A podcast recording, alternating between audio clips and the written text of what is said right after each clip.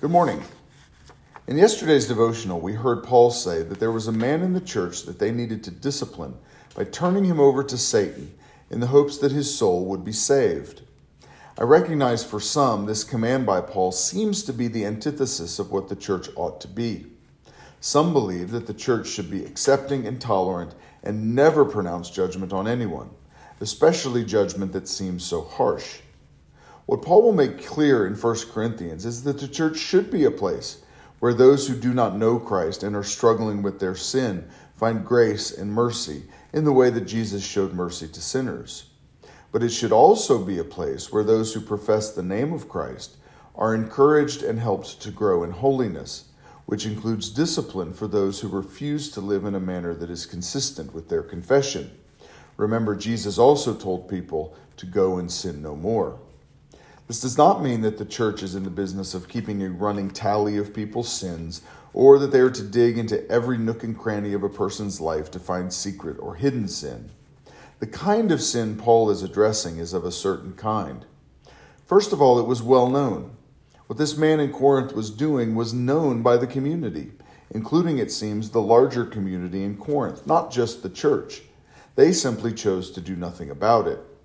This man's sin was persistent wasn't the case of a one time slip up or someone who struggled with the sin but they were trying to overcome it. This man had been committing this sin for some time, at least enough time that word of it began to spread. And finally, the man wasn't repentant. A lack of repentance either indicates a hard heart or that the sin has been accepted as normative or not sinful and thus doesn't need to be repented of. The church exists in part to show sinners the way of salvation so they can overcome their sin and live as lights to the world. To allow sin to persist results in significant and devastating consequences.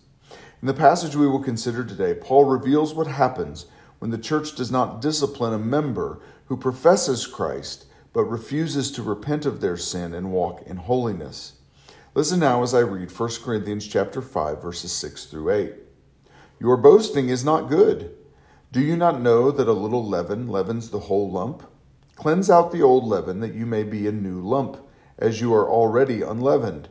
For Christ our Passover lamb has been sacrificed. Let us therefore celebrate the festival, not with the old leaven, the leaven of malice and evil, but with the unleavened bread of sincerity and truth.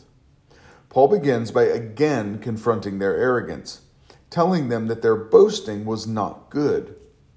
We don't know the exact nature of their boast, but given the broader context, context, they must have thought they were being wise in their decision to allow this sin to continue without confronting the man guilty of it. It certainly seems that they were guilty of a similar sin that Paul addresses in Philippians when he says, Brothers, Join in imitating me, and keep your eyes on those who walk according to the example you have in us. For many of whom I have often told you, and now tell you even with tears, walk as enemies of the cross of Christ. Their end is destruction, their God is their belly, and they glory in their shame, with minds set on earthly things. Some in Philippi had fallen away from the faith and had set their minds on earthly things. And when they set their minds on earthly things, they also gloried in their shame. The thing they should have been ashamed of, they gloried in it. This is exactly what the Corinthians were doing. Paul said they should be mourning the sin that was present in their midst, but instead they arrogantly accepted it.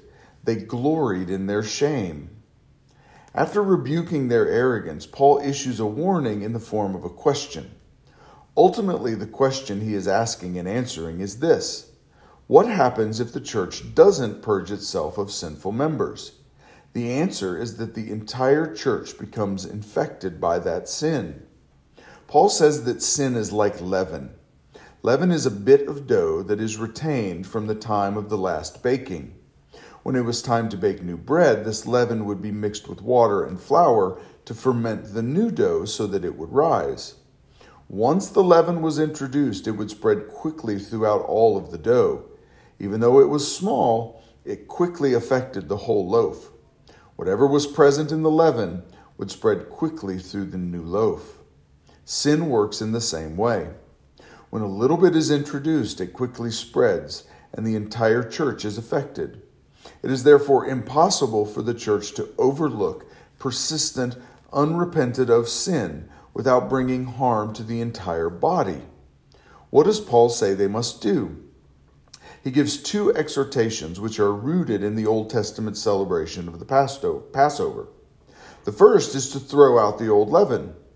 This is certainly in reference to the sinful member, but it is also a call to think differently about who they are in Christ. The Passover celebration helps picture this change that Paul wanted them to make.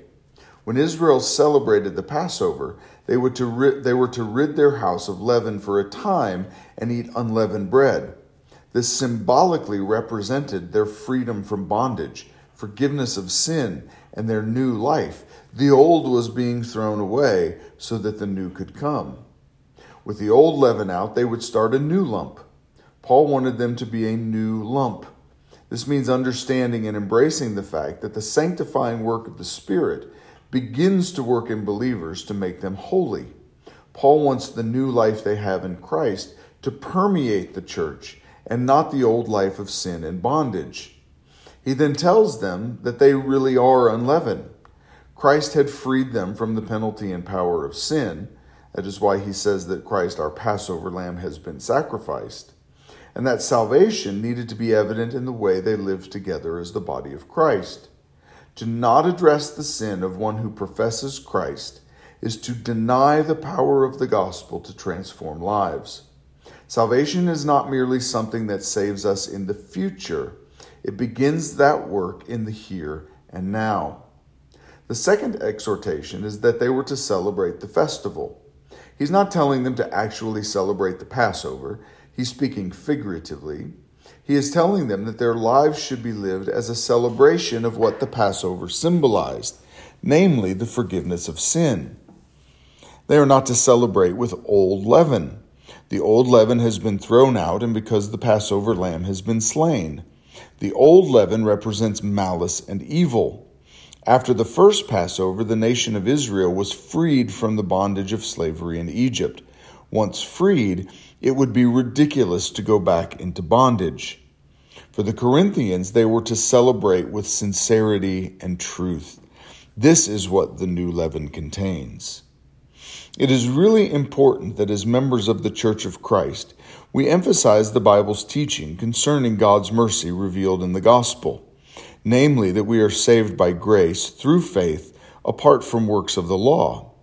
But it is equally important that we emphasize that when we are saved by this grace, we are given new life and commanded to live differently. Dietrich Bonhoeffer recognized the danger of not preaching about this new life in Christ, and he saw the effect of this kind of teaching. This kind of teaching produced a church that was utterly unprepared to stand up to the godlessness of the Nazis. He called the proclamation of forgiveness without a call for a changed life cheap grace. In the cost of discipleship, he said, cheap grace means the justification of sin without the justification of the sinner. Grace alone does everything, they say, and so everything can remain as it was before. Yet, it is imperative for the Christian to achieve renunciation, to practice self effacement, to distinguish his life from the life of the world. He must let grace be grace indeed.